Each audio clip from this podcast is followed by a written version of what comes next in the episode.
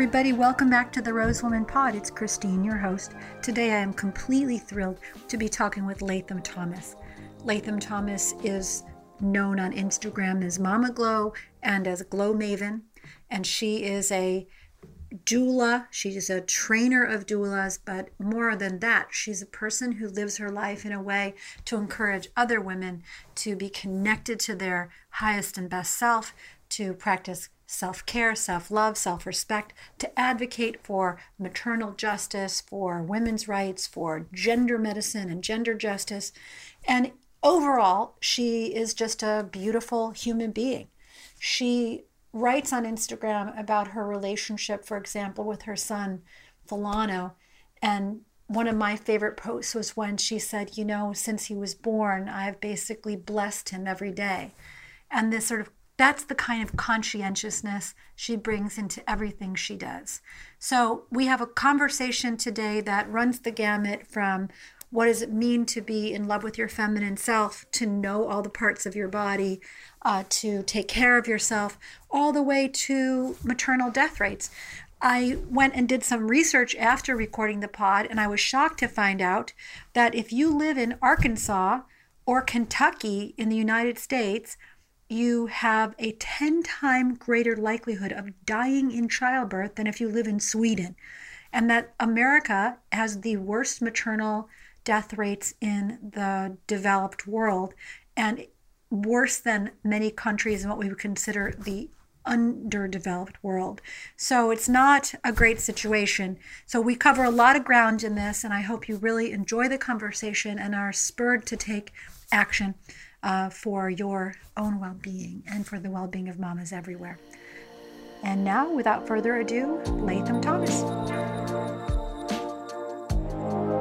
I'm so happy to meet you in person. I Um, I've been following your Glow Maven. I've been following Mama Glow, and you know you're you're doing such wonderful things in the world.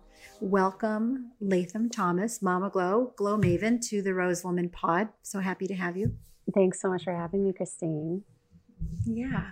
So I would w- love it if you would tell a little bit of your backstory. Like, how did you come to be a super doula and this advocate for women in all stages of their reproductive lives?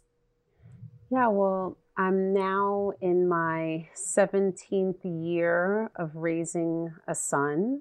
And um, in the journey that I've had with him, just like raising him, and particularly around the pregnancy, um, I would say that was a very pivotal moment for me in, um, you know, exploring the hidden dimensions of the body and learning about um, what will become.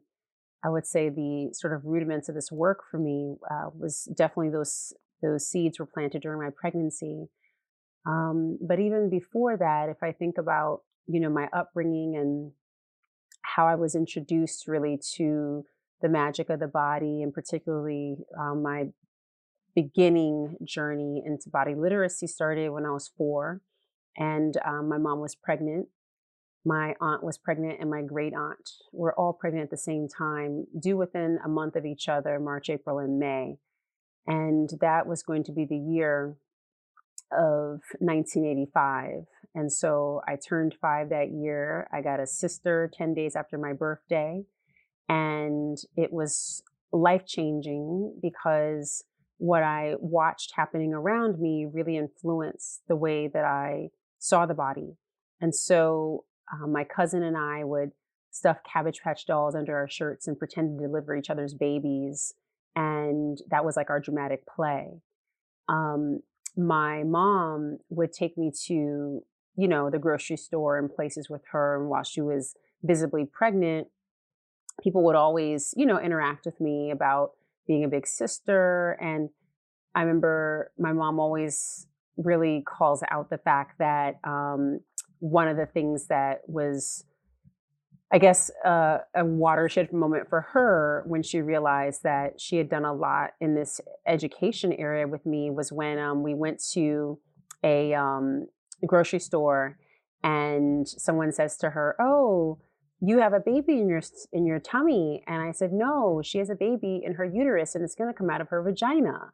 and there was this sort of like you know she's like a little bit embarrassed but also proud you know and she's like yeah she's just really excited you know whatever and and um, but i was not only excited i think i was really mm. uh, fascinated and um, you know being able to watch shows on pbs that sort of guided me through the process was also really helpful so i think that the overall journey was one that definitely the seeds were planted when I was small and they started to sort of bloom during my pregnancy and um, bring me closer, I would say, to the calling, um, which really, I would say, became more apparent um, after my son was born and as I was sort of reflecting on the empowering experience I had in childbirth and how beautiful and magical and mystical it was I knew that I wanted to protect that experience for other birthing people. And so that's what I sought to do.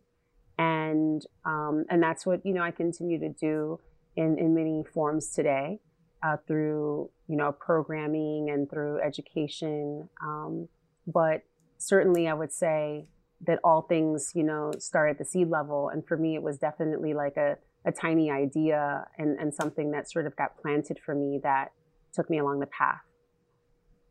Yeah, I love that story about your your mother and the sort of nesting within a community of women at this tender age when you're really becoming aware, like switching from magical thinking to scientific thinking. It's kind of a liminal age five. And and you used the word a couple of times. You said the magic of the body, the magic and mystery of the birthing process. So I, and I think you describe yourself somewhere as a sorceress. so I wonder, like, if you can speak a little bit to this enchantment lens that you seem to bring to your work with what is in modern medicine kind of um, cut and dry, I guess. Well, I think that, you know, the body is a magical um, place. I think that it's a sacred place and it's something that, you know, culturally we've, I would say, um, turned people away from their bodies. Um, and so I think that, you know, part of what our um, discovery and our unlearning entails, especially along the doula path and, and certainly with what we teach, is that um, you know our bodies are sacred sites and there we have this sort of intimate topography and it's meant to be explored by ourselves. It's meant to be uncovered in every facet so that we can come to know ourselves in the most intimate of ways. And i believe that you know we can alchemize you know the experiences that we've had that have turned us away from our bodies and come into relationship with ourselves in ways that um, we never thought possible when we uh, seek to go a direction that's opposite of what you know the sort of dominant culture teaches us right? Which is that your body is not good enough and it's not beautiful and it's and it's ugly and it's you know um, you know flawed and you know we sort of internalize these beliefs really early on and they're communicated to us in various ways and through various experiences and uh, what i seek to um, un- uncover in others is like a um, a relationship with oneself and, and one's body that um, that's liberating you know and mm-hmm. i think that you know when we talk about consciousness around you know, reproductive rights, reproductive justice, um, and, and even using a reproductive justice lens in the framing of our the arc of our reproductive journeys. Um, you know, we can't really have a conversation that is seated in empowerment when um, we're still moving and using sort of the uh, techniques and tools that have bound us, you know, that have bound mm-hmm. us and um, and kept us away from actually connecting with our bodies in a deeper way. And and so a lot of things that we have cloaked as uh, feminist or, or believed to be empowering are actually things that keep us out of relationship with our bodies, out of relationship and out of sync with with nature. And and that is not like from from the lens that I'm standing in, that is not something that's advancing us, you know. In fact, mm. that's contributing to more of the disorder and the dis-ease that we encounter. And so, you know, eh, while we talk about the body as a magical place, it's a real place, right? Like we all have real wounds and real experiences that have locked us away from certain experiences that should be our birthright, you know, certain, um, you know, experiences that many of us have had that have been traumatic or that have been, um, you know, boundaries that have been transgressed make it really uncomfortable to live in our bodies. And so, mm. you know, part of what I'm here to do is help people to look at that and to go to those places and to excavate, you know, the the wounds and uncover healing that that's possible when we go to these places that are uncomfortable. And so, um, I'm I'm I'm interested in interrogating this idea of, um, you know, the the shrouded mystery and, and really uncovering and and coming into relationship with what's sacred um, but it it should not be something that's uh, like new to us it should be something mm-hmm. that's like i mean we should just have a relationship that's really um, open and really communicative and and um, and joyful you know and and i think that most people especially now when we're living in times where we're isolated, you know, are have a diminished relationship with their with their bodies and diminished connection with um, with um, intimacy with themselves, right? And mm-hmm. I know mm-hmm. that so much of what you know um, Rosebud Woman is about is you know igniting that that personal um, you know flame of intimacy you know like before totally. even engaging with someone else it's like understanding your body nourishing loving up on yourself right like these are all things that we have to we're wired for but we have to like almost like rewire ourselves because we've we've unlearned many ways that have kept us whole and um and unfortunately mm. it does take work to like unbind from these systems that we've invested in yeah, you said, I think I'd like to just restate the question you asked people earlier. If you're sitting and listening to this, that question, what has turned you away from your body, is a really important one to begin with. And at the heart of that comment is once you identify what keeps you from self love, um, if you're not loving yourself, it's really hard to ask for what you really deserve in a justice way. And so this this is a part of the turning it's like, I love myself so much that I have boundaries. I love myself so much that I ask for what's right and fair for me and my sisters.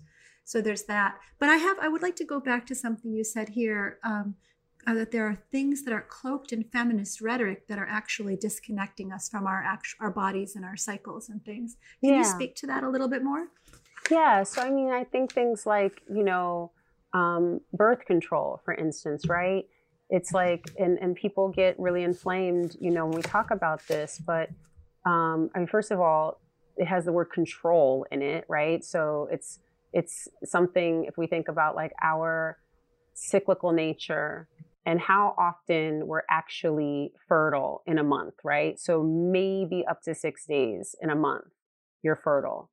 Um, men are fertile every day every second of every minute of every day right? And so but there's no sort of mass movement to control their fertility, right? Or to control their their means of, you know, um, getting someone else pregnant, right?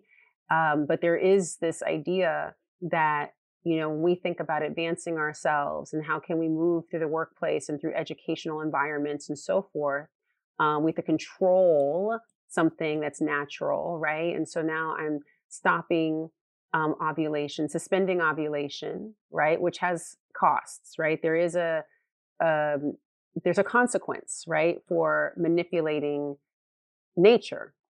So uh, there's a there's there's something that we have to weigh out, right? Then we're introducing hormonal birth control. Well, um, there's a cost, right, for introducing um, hormones that interact with our hormones and interact mm-hmm. with our systems in ways that you know we may not that may not work well for us and by the way for reasons that are not necessarily um, medical like a lot of times these are for reasons that are cosmetic these are for reasons uh, of convenience um, but not necessarily because there's like a medical indication right so we're forcing people onto um, you know, uh, a medical product, and we're not actually thinking about well, what are the long-term effects of telling my body not to ovulate? What does that mean for when I'm ready to actually get pregnant?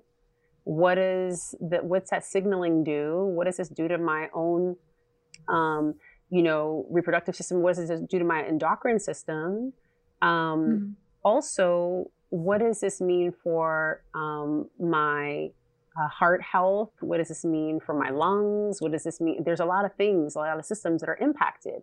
But when we get outside of that frame of just like my body, right, and, and what this communicates to my body and, and how I interact in the world, what does this mean in the world, right? So if I'm saying that, you know, I want to be able to choose when I can get pregnant, that's cool um, if I want to choose when and, and, and where and the time and all that, and I want to time that, okay, cool. We want to time that.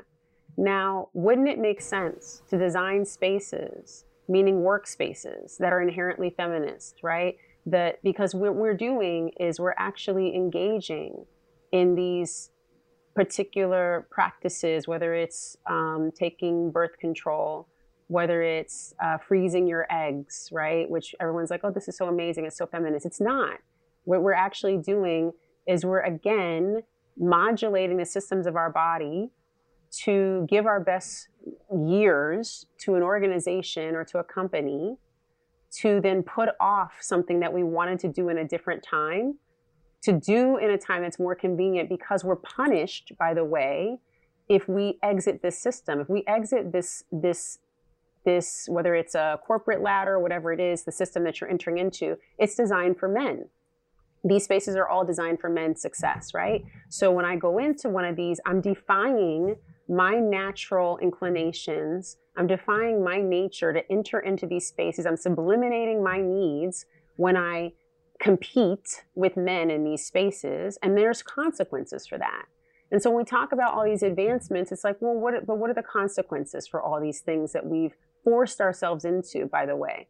I t- can talk to so many people who will say how stressed they are, how depleted they are, how tired they are, but nobody's thought to redesign these spaces to meet our needs. Nobody's getting menstrual leave when they're working these long hours and having to, you know, present on days where they're bleeding. And like, think about what it would be like if we designed around menses. Think about what it would be like in workspaces if we said, you know what, when you decide to have a family, we're going to support you and we're not going to punish you and you're going to have to basically start over when you come back into the workforce, right?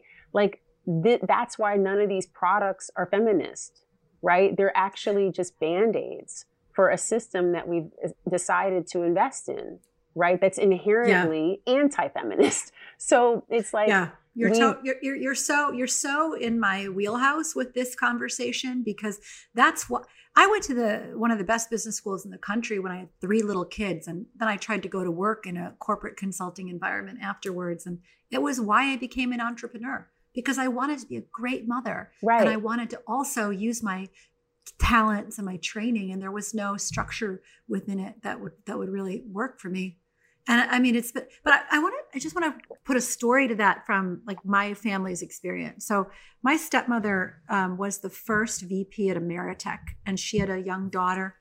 And, um, you know, in her era, she had to wear business suits and wear those big floppy, floppy ties and like be so masculine and so tough. And so I feel like that first wave of gaining access was in, in order to make the men and the power structures comfortable, you had to mimic them. And then the second wave is like a relaxation of sort of, yeah, you can be a little bit more female or feminine um, reading. Uh, and then more recently, this huge wave of female founders who are trying to do exactly what you're saying. I mean, I just wanted to comp- to just point out the incredible advances in the last 50 years yes. in that front.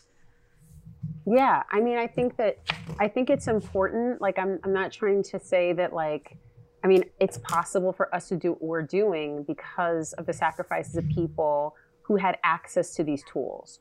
However, like, it's not for everybody, and also, it's there are spaces, right, that we can mm. all be in, and that we can be in together, where mm. if we decide collectively to start taking care of our nature if we start nurturing our nature right and what does that look like right what does it look like to fortify myself with the foods that i need what does it look like to get adequate sleep what does it look like to be hydrated what does it look like to ingest the herbs and the plants of my ambient mm. landscape that I will see. nourish yeah. me right mm-hmm. and then it's like a lot of these things yeah. that are bothering you or that are coming up as signals that things are out of balance will start to resolve themselves um, because a lot of these things start out benign, right? And then over mm-hmm, years of mm-hmm. depletion become, you know, uh, signals for for illnesses, autoimmune disorders, disease, right? Like down the line. And so I feel like, you know, having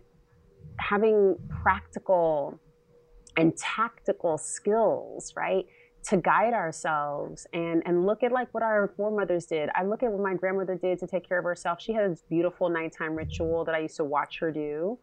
And it was it was combing her hair, it was grooming, it was braiding her hair every night. It was mm. her face. It was lathering her body with oils. And I watched my mother do the same and and teach us how to do that for ourselves. And and so I grew up like watching people, women who were busy and who were in the workforce, but then had these spaces that they created to ritualize what um, mm. what self care meant for them. And especially these are women who you know were were I mean I'm from a community that is oppressed, and so these are women who were like really pushing through barriers to make things happen for their families. And so they so it wasn't like an indulgence; it was like a necessity to like mm. peel back the layers and rest and reflect. My mother used to get massages every Wednesday. She bought me a massage table. I think I was like, it was like a, my college graduation gift so that I could start to, you know, develop this practice of having regular massage. And it's not something that I do super frequently. It's something that it's, it is a part of my life. But my mom got it every Wednesday when I was growing up, right? And this is like something that I came to to learn, but also I learned techniques as a child, you know, from hanging out with a massage therapist after my mom, you know, would go to sleep because on Wednesdays she would have her massage, she would go to bed. And we would have had our dinner and be like looking after ourselves on Wednesday nights. And so again, that really sat with me in a very powerful way, right? Mm. That it is mm. important to like set these boundaries and and she did. It was like it was like okay it's wednesday so we knew what time it was. We knew how to kind of take care of ourselves because that mommy was going to be in bed. And so i was cooking dinner for me and my sister and we were doing our thing and getting our homework done and whatever and she was resting. And so we need to we need to engage in this way with each other. We need to make sure that we teach you know the next generations how to look after themselves and not from a place of, oh, I'm depleted and broken down. Now I'm going to start to look after myself, but from a place of abundance. Like there's enough time today. There is for me to just pour into myself, whether that's a few minutes or a few hours. There's time to do that. And so, um, if we start to expand time and reframe it and not be moving at an accelerated pace like this system wants us to do, um, then we find pockets of time, right? We find a space of reflection. And I think that's really important. I think that that's what ritual invites us to do. I think that's what ceremony invites us to do. I think it's when we think about, you know, when I think about like, you know, your line, for instance, it's not something you just like rush and throw on your skin or rush and like, you know what I mean? You can't just like hurry up, right? It's something that you have to slow down to do. Otherwise, you're not doing the practice, right? And so I think right. this is really important for us to like reclaim and remember like you don't have to rush, you can slow down. Slowing down is in everything yes. makes it more exquisite. You in the when you were talking about your mom, I had this beautiful feeling of her self care being emergent, not a self care that's trying to fix something that's wrong with me. Right. And I that that quality of uh, it's an expression of self love, not something that you know I'm, i have to get my nails fixed. I have to do this in order to be a better woman. So I, I think the tonality in there is really beautiful. Um, for yeah. me, the anointing practice, um, you know, when I first started doing it, uh, touching my whole body from my toes all the way to my top of my head, and then including the vulva and including the asshole, and like just doing that every day with an affirmation and like, oh my God, look at how those sinews are formed, like really noticing my body. It took about 12 weeks of doing that practice every day until all of my body shame went away. It really was like an, an incantation over the components of my physicality that I had judged. It's it is magic, and it was like slowing it down. I didn't do it until I was in my 30s. I wish I'd have done it from like five on. Mm-hmm. I have a bunch of mm-hmm. girls. I wish they had done it too. so mm-hmm. this is so mm-hmm. beautiful. So that you you talk about um, you said sacred sites and intimate topography earlier. And you also talk about birth as a sacred process. Can we switch over and go to the full spectrum doula? What what is a doula and what is a full spectrum doula? Yeah. So a doula is a non-clinical support person who provides um, emotional, physical, educational, psychological, and um, and mental support, as well as um, partner support if you have a partner present, um, and, and advocacy tools to help you navigate your uh, birth and postpartum period.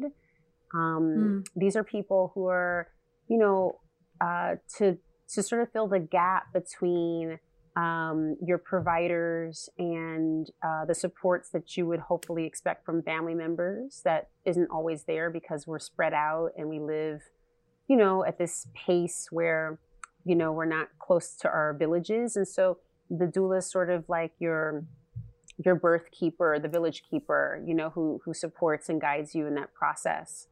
And um, a full spectrum doula is someone who uh, supports the full spectrum of the reproductive continuum. So if you have people who come at the fertility period of their journey you might have people who um, come during pregnancy and postpartum.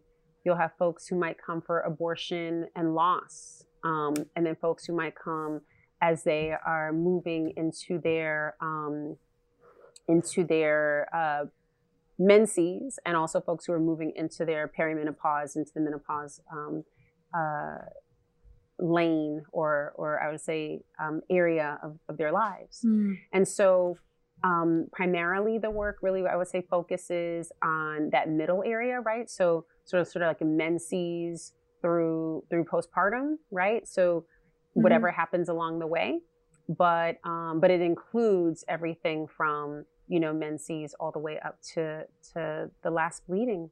Yeah.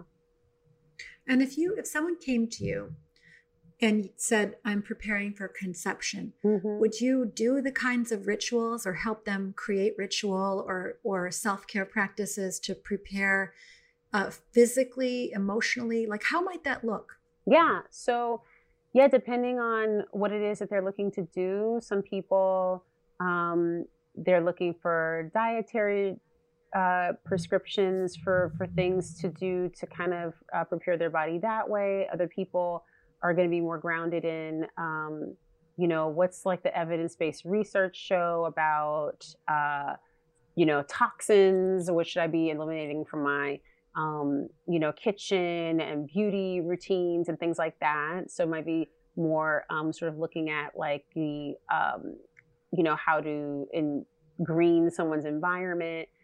Um, it would also possibly include um, redesigning or sort of reconfiguring their space to mm. be more um, welcoming and and make space through rituals and, like you said, um, practices that could ground them in the possibility of, of receiving.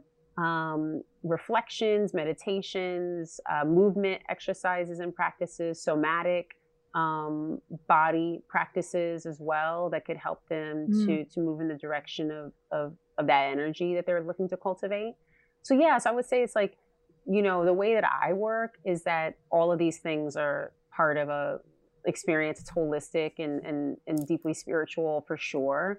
Um, there's people who, you know, that might not be their thing, right? And so those folks are getting, you know, more of the um, experience that's uh, I mean, I don't work in this way, but people who just want like more informational support, you know, you can you can work in that way with folks too, right? And it might be like, hey, I need, you know, I'm heading to this appointment where I have to get blood drawn. I'm super nervous, or I'm going to get mm-hmm. a stress mm. test, or whatever it is is happening today. It might be checking in, doing some breath work, you know, checking in after the fact, you know, um, a lot of virtual support is happening right now um, because of COVID 19. And so, yeah, there's so many ways to support people, which is really beautiful, especially right now with helping people design their birth villages, right? Like who's a part of it? Who are the, the um, protective forces and who are some of these people that I'm going to look to, you know, to, to help me build the, um, the community um, which might include what's a, what's a birth village? What's that? Yeah, so it's what's just really like the people who support you along the journey, right? And so, hmm. who would have been there if we think ancestrally? Um, it would have been like my mother, my grandmother, my aunts, you know, my cousins, like other other women who would have been kind of in my community would have been part of that village that you know um, the medicine woman um, you know the herbalist you know the the person who um, turns babies who are breech, right? Like all these people would have been part of my community, right? And and when we were mm-hmm. living in villages, and so now it's like designing a community of people who are part of this village keeping that might not be family members they but they might be professionals right that make up essentially i guess your team but it's really a village. It's everyone taking their doing their part to take care of you and your um, unborn right? And so it's um it's a group of people right that you that you invite in to the experience. Yeah. Village is village is such a better term than team. Yeah. Congratulations. You know i was thinking um i had i had uh, my first two babies were in the hospital mm-hmm. and they mm-hmm. were anesthetized and and unwelcoming and cold. And then I had my third one at home. Mm. And I and with the midwife, and there was a mm-hmm. buffet in the other room, and people I loved were there. And right as I was pushing and you know vocalizing at the top of my lung, my best friend pulled up and brought the kids in just as the baby was out. Oh. And um, and it was, and I could remember, it was my I, I consider it my first birth because I was squatting and I and I felt the most immense power of God in creation moving through my body. Mm-hmm. And then pushing that baby out was like an, uh, the most incredible orgasm. It was the, like an orgiastic response to life. Mm. And and it was it, was a completely transformative birth experience. Beautiful. Um, and it was a 10 pound baby. So I was not like, you know, but I but I do I do wonder like what is lost if you if you if you go the route of being what's lost for you as a woman and what's lost from the community for witnessing the miracle of birth. So this thing, the village, just reminded me of that whole scene. Like I'm almost tearing up remembering it, uh, uh, because it wasn't just my birth and the baby. It was, of course, intimate between us, but it was also the whole the whole extended family celebrating the arrival of new life. That's right. Mm-hmm. Yep. Beautiful. So, yeah. So you are you're very tuned in. Um, to gardening and the earth and yoga and all of that stuff. So you're bringing a lot of uh, connection to nature while at the same time being super technically savvy and being able to run these online conferences oh, and do social media funny. and all that stuff. It's like a it's a very nice uh, it, at least from the outside, you know, looks like a very lovely pole. And and so I wonder if you could talk a little bit about how you design your life yeah. to support this ritual and connection to nature. Yeah. Uh, you know, I'm from California, so it's just sort of in my um, in my bones a little bit to um, to anchor in this idea of um, yeah of of nature of communing with nature of connecting. You know i was studying with a master herbalist when i was young and um and part of what i had to learn was to listen to the plants and which i learned to do. and what that meant was um, you know meditation it was meditating.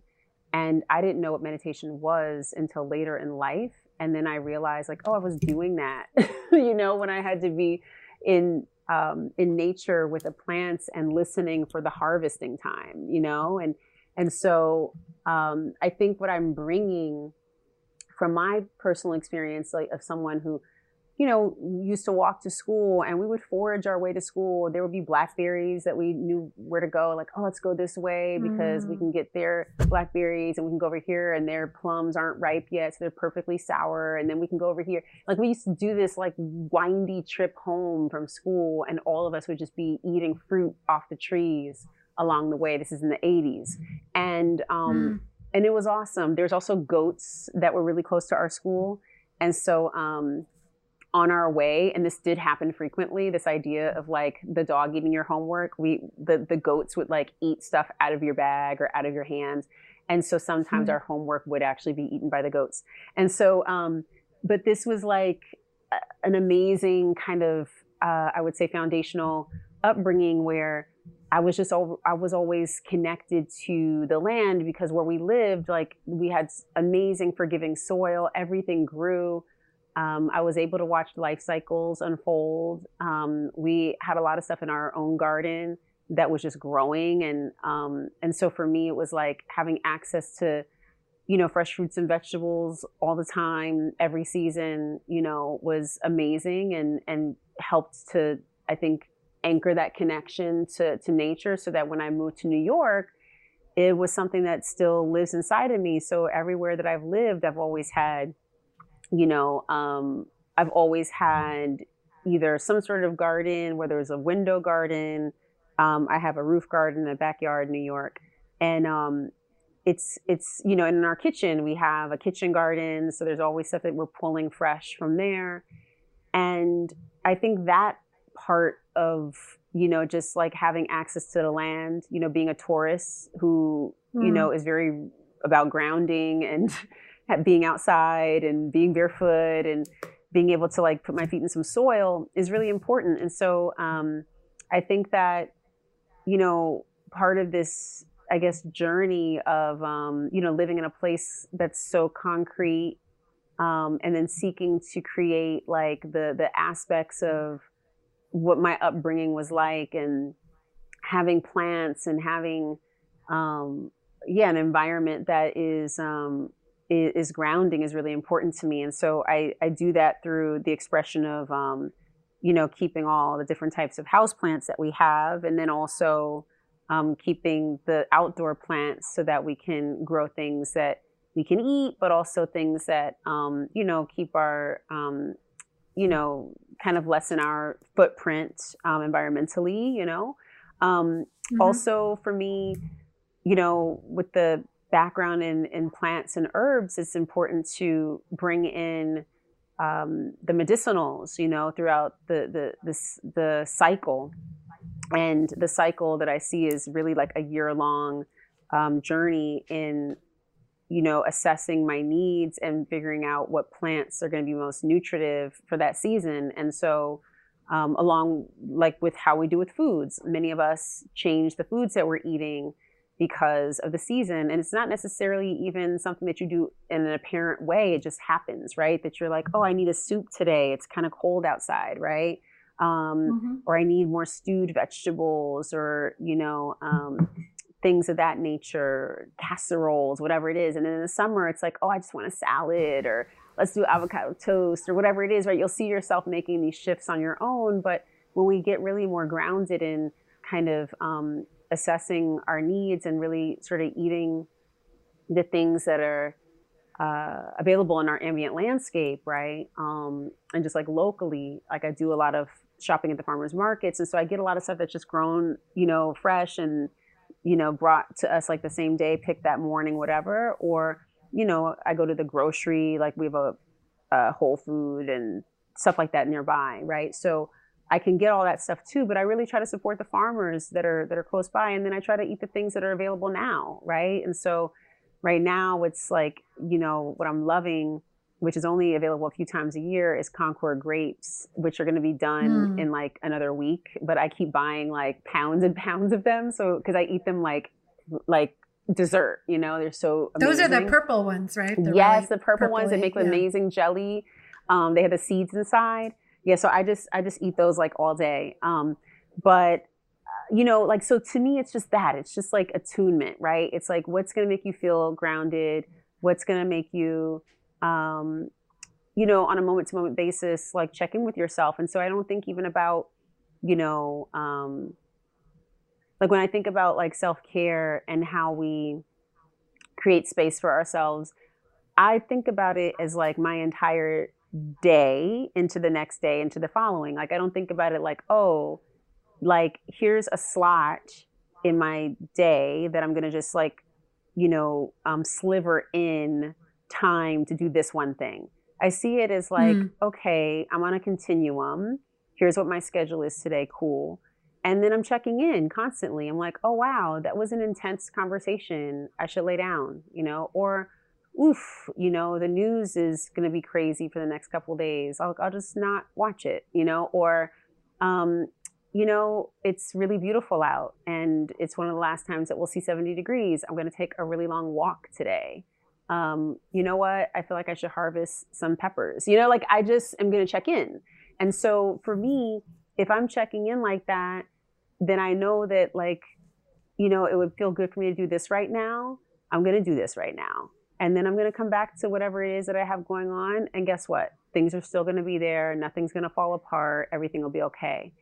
And when we realize that and we, we delegate and we make space for, you know, folks to rise up in, in terms of leadership so that you can actually step away, then, then you actually have like a, a sense of, um, you know, like you feel grounded, but you also feel like you're now teaching other people how they engage with you, where the boundaries lie, where you begin, where you end, you know, and um, mm. and how to be in relationship with you. And when I've done that, whether it's through with the people on our team and other folks, it's really helpful because it does um, it does create an opportunity for all of us to kind of reflect and and practice in ways like you know respectfully of each other. And so i i imagine that when folks are having a hard time and they communicate that that we make space for them too and we model what we would like for people to do for us. And so it's like how you said that you are with your team. Um, and so I, I, see it as like um, iterative you know the design. It's never like this is what my day looks like. It's always you know moving um, and and has the ability to shape in the way that it needs to to to meet whatever needs um, have to be met. But it's also really about like punctuating my day with play, punctuating my day with opportunities to reflect or to rest or to um, be in this space of wonder, whatever that looks like, right? Whether that's drawing or journaling or, you know, napping or cooking or harvesting or taking a walk, whatever that is, right? Just making space for that.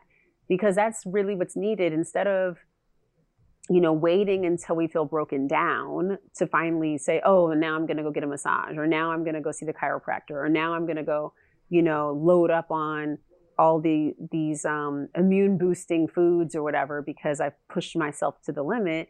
It's like, well, let's just not even push ourselves to the limit, right? Let's look at like, wow, it feels like I'm moving in a direction. It doesn't feel sustainable. Doesn't feel good. I feel exhausted. What do I do right now? What what would make me feel good right now, right? And then if we start to like listen to that, I believe that the body is really um, you know, responsive. And the body is also the arbiter of safety. Like it really wants to be in relationship with safety, right? And so it wants you to feel mm-hmm. safe.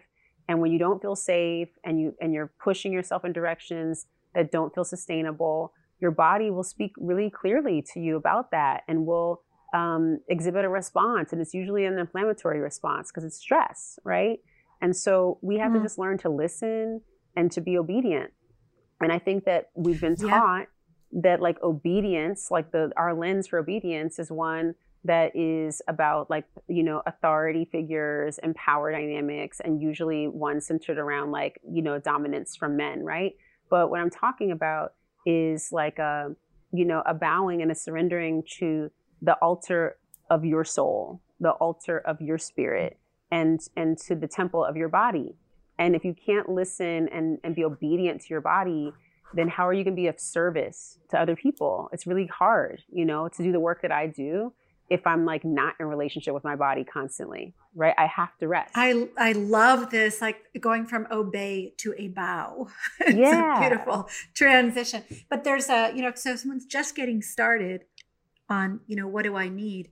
Um, you know, when you go to a restaurant, for example, or you're going to eat something, close your eyes and ask your body, what do you actually need? This process of attunement is uh, if you don't know it, if you've been entrained in the dominant treadmill system and you're so used to running and meeting others' expectations and not being able to stop, even a little pause can is a good place to start. Eventually, I might be like you, Latham. I might, you know, eventually I might be able to be in a very in the moment flow. But ladies who are listening, anything that you can do to create a little bit more spaciousness to let your true need and desire come through is a welcome. Yes. Yeah. I think it's a good way to to to just I think even getting started, if you think about like what is the what is the part of the month or what is the action mm, or responsibility yeah. that that weighs the heaviest on me and um and what would it look like if I did some things differently. So if I know that time is coming, and so I, I do this exercise, and it's one of the things I offer um, in my book, Own Your Glow, people to think about if they're bleeding, for instance. So if you bleed, then for most people, that's a period where you're a little bit more tired for the first few days at least. You're a little bit more dreamy because it is a time that you're supposed to be reflecting and actually dreaming and fortifying yourself. It's actually a fortification process, even though it's a cleansing process. And so, but we're not, right? We're not in red tents and we're not, you know, tucked away with other people who are also bleeding and visioning. We are instead commuting and forcing ourselves to do all kinds of things that we shouldn't be doing. So, if you, in that period, for instance, right, if you naturally feel the inclination to rest, this is a good time to practice your boundary setting, right? Because if you know already, mm-hmm. I'm going to be super freaking tired, um, let me just like put a red line through this five to seven days and minimize the amount of stuff I take on during that period. So if you have a frequent enough cycle where you know when it's coming, you can predict, then then block that time out. And that's what I did to learn how to say no actually. That was like my practice like that was my training ground for learning boundaries was designing around mm-hmm. my cycle. And then once I started mm-hmm. to do that, because I would say yes to like a lot of things that didn't feel good. And then next thing you know, it's like, it's freaking winter. It's four in the afternoon. The sun is not out. you know what I mean? I have to put on a coat. It's 20 degrees. I have to go schlep someplace. Why did I say yes to this? Right. And so I started to say, okay, you know, during this time, I'm just going to say no to everything. And even if it's stuff I want to do, I'm just going to say no so I can start to develop this muscle, but also so I can start to listen to how my body responds to me putting myself first and also taking care of myself, especially in the period where I'm where I'm, my body's actually going through a depletion, you know, through through through cleansing, right, and releasing. Mm-hmm. And so, um, and what I found was that because of that practice, it was easier outside of that window when I was feeling well, like if I was moving into my follicular follicular phase up to like ovulation, it was much easier to enjoy and and and I and I think I relished much more the periods where I was outwardly expressive because I was actually, you know, um, intentional about the time that I did spend inside and that I did spend alone, right? And so mm-hmm. I think that's a really powerful time to practice because for those of us who do have trouble, you know, um, maybe saying no or maybe, uh, you know, delegating or whatever it is, that's a really good time, especially if you have painful or symptomatic cycles. Um, it will make a difference also in how your body responds in those periods when you start to like do less and, and take off some of the stuff on your plate. Yeah, you know, that would be a period to take a cab instead of the subway. That would be Definitely. a period to order in or to, you know, share meal responsibilities with a neighbor or whatever. They just whatever you can do to soften mm-hmm. the responsibilities in that time. So you're not just doing this yourself, you're also training other women to be sort of full spectrum doulas and offering programs like that. If someone wanted to come and be trained and steep themselves in your viewpoint, how would they do that? Yeah, so we have uh, trainings that we offer.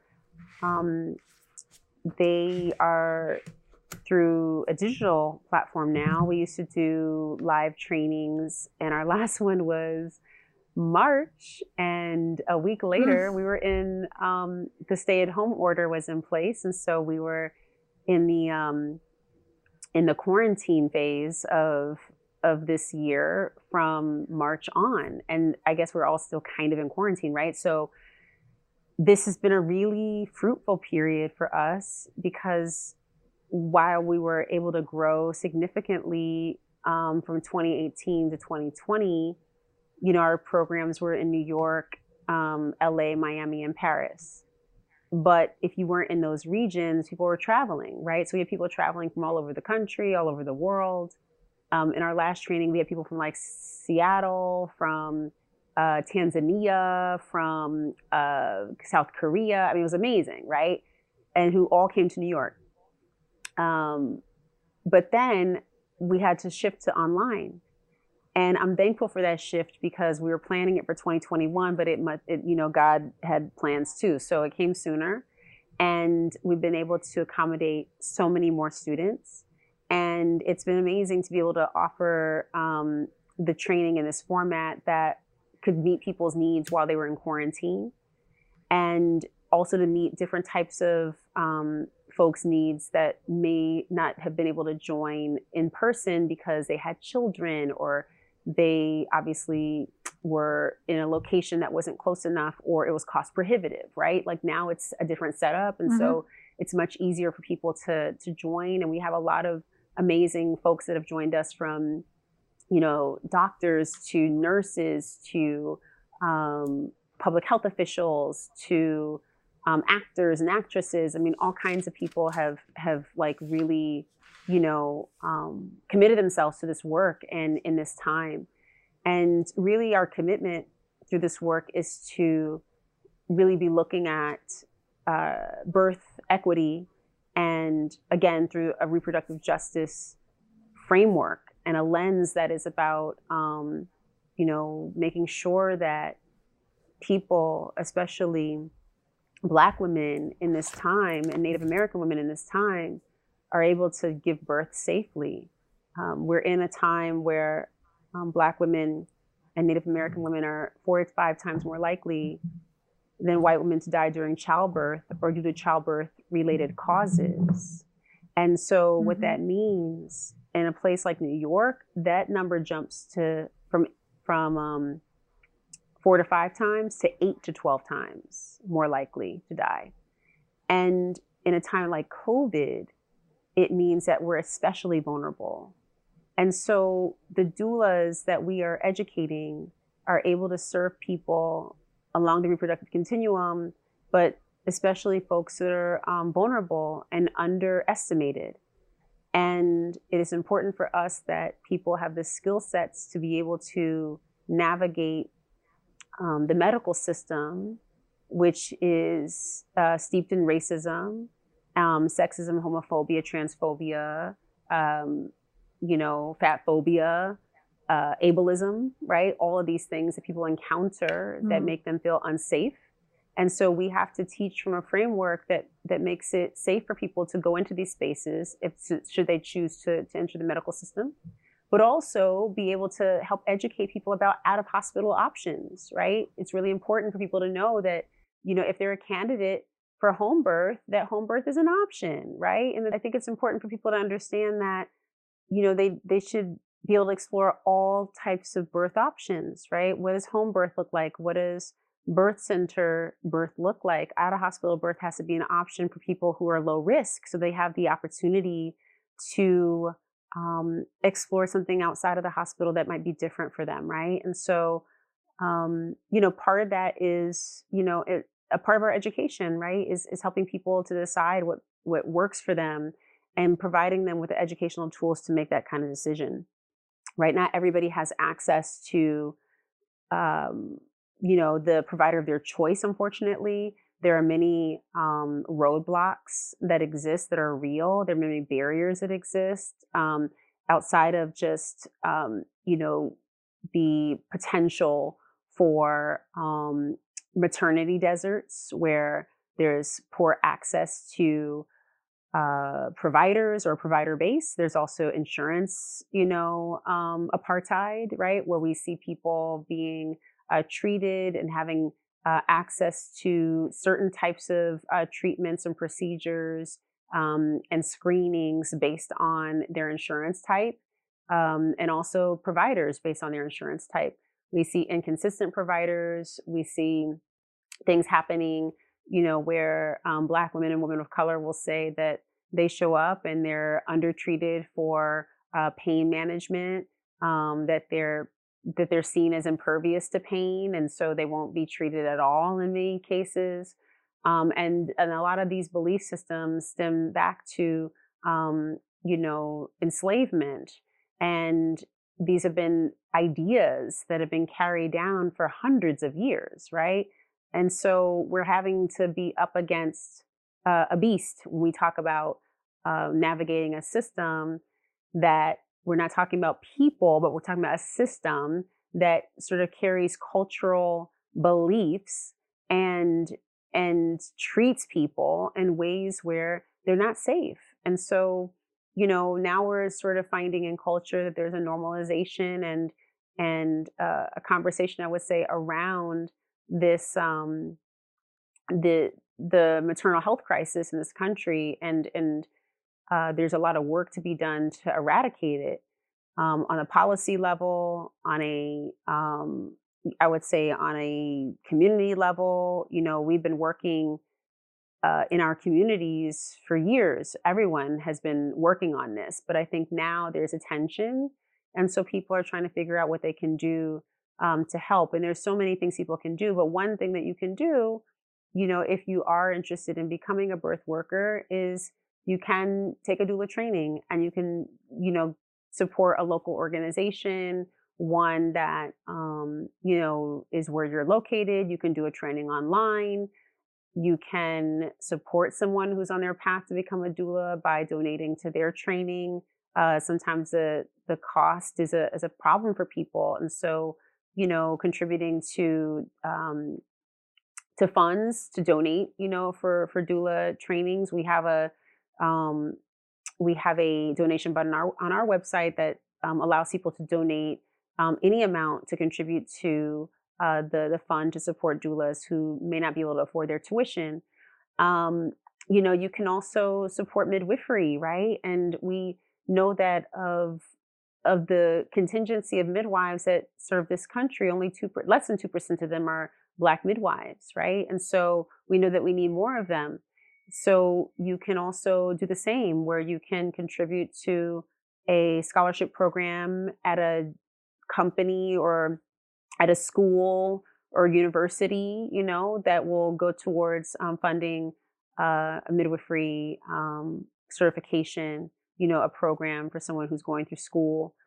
Um, and you can also support your local midwives by also putting together a donation fund for clients that they have that are coming through that may not be able to afford the services and stuff. So there's a lot of things you can do community wise, in addition to, you know, looking at some of the policy uh, shifts that are happening and some of the um, the bills that are in place that are look that we're looking to pass. There's a Maternal Health Momnibus Act, which is a bundle of bills that are they're in revision right now, but um, they were presented at the 116th Congress, and really this this sort of uh, package of bills looks at everything from um, you know supporting incarcerated um, moms and making sure that they have access to uh, proper um, birth supports to um, making sure that community organizations that are offering doulas um, get better funding,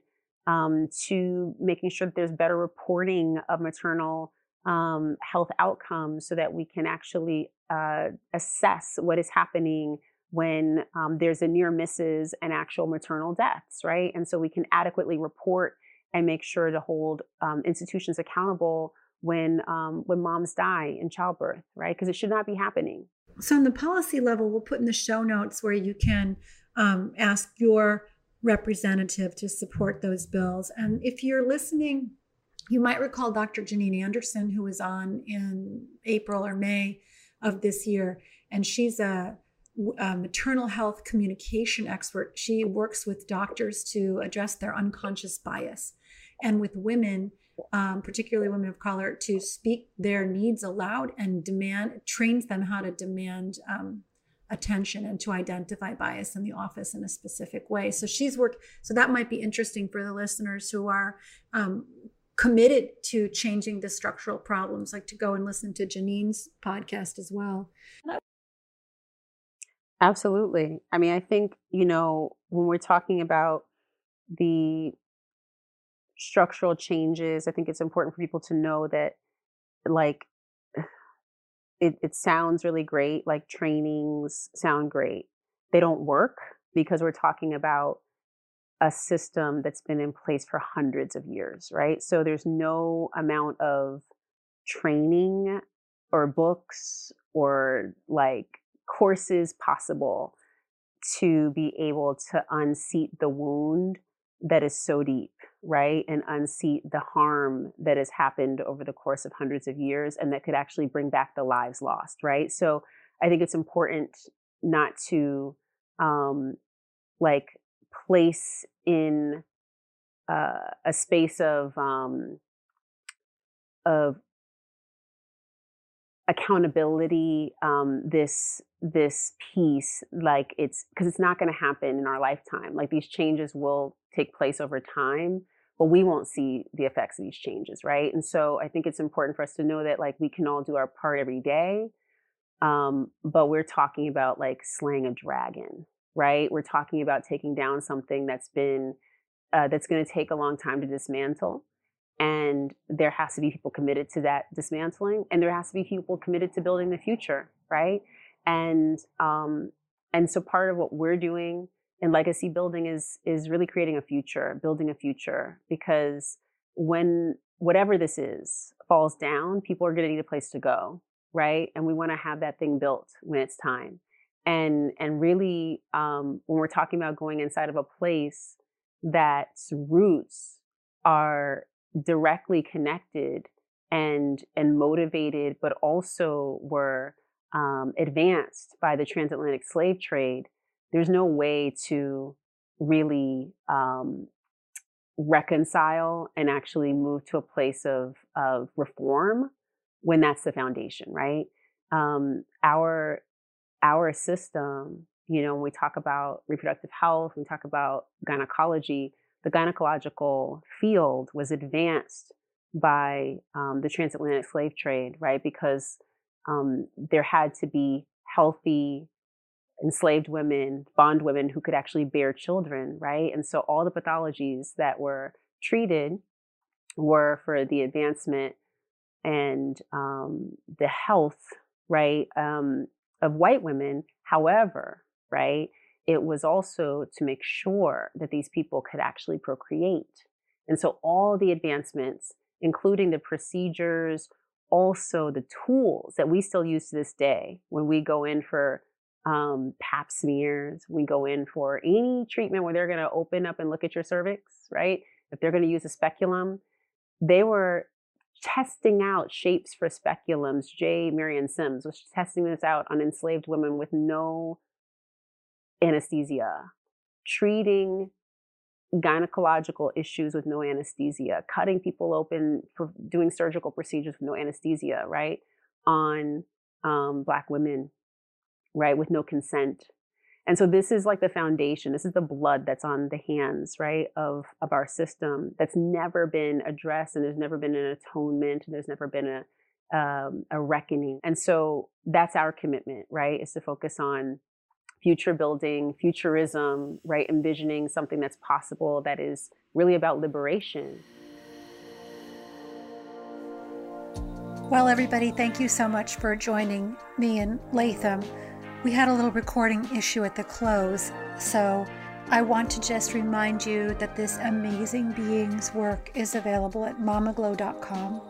And if you're able to spare um, some extra money, please make a donation to support women who are moving into doula education and to support maternal equity at the same site. There's a little donate button up in the top right.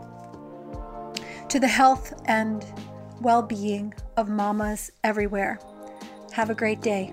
See you next time.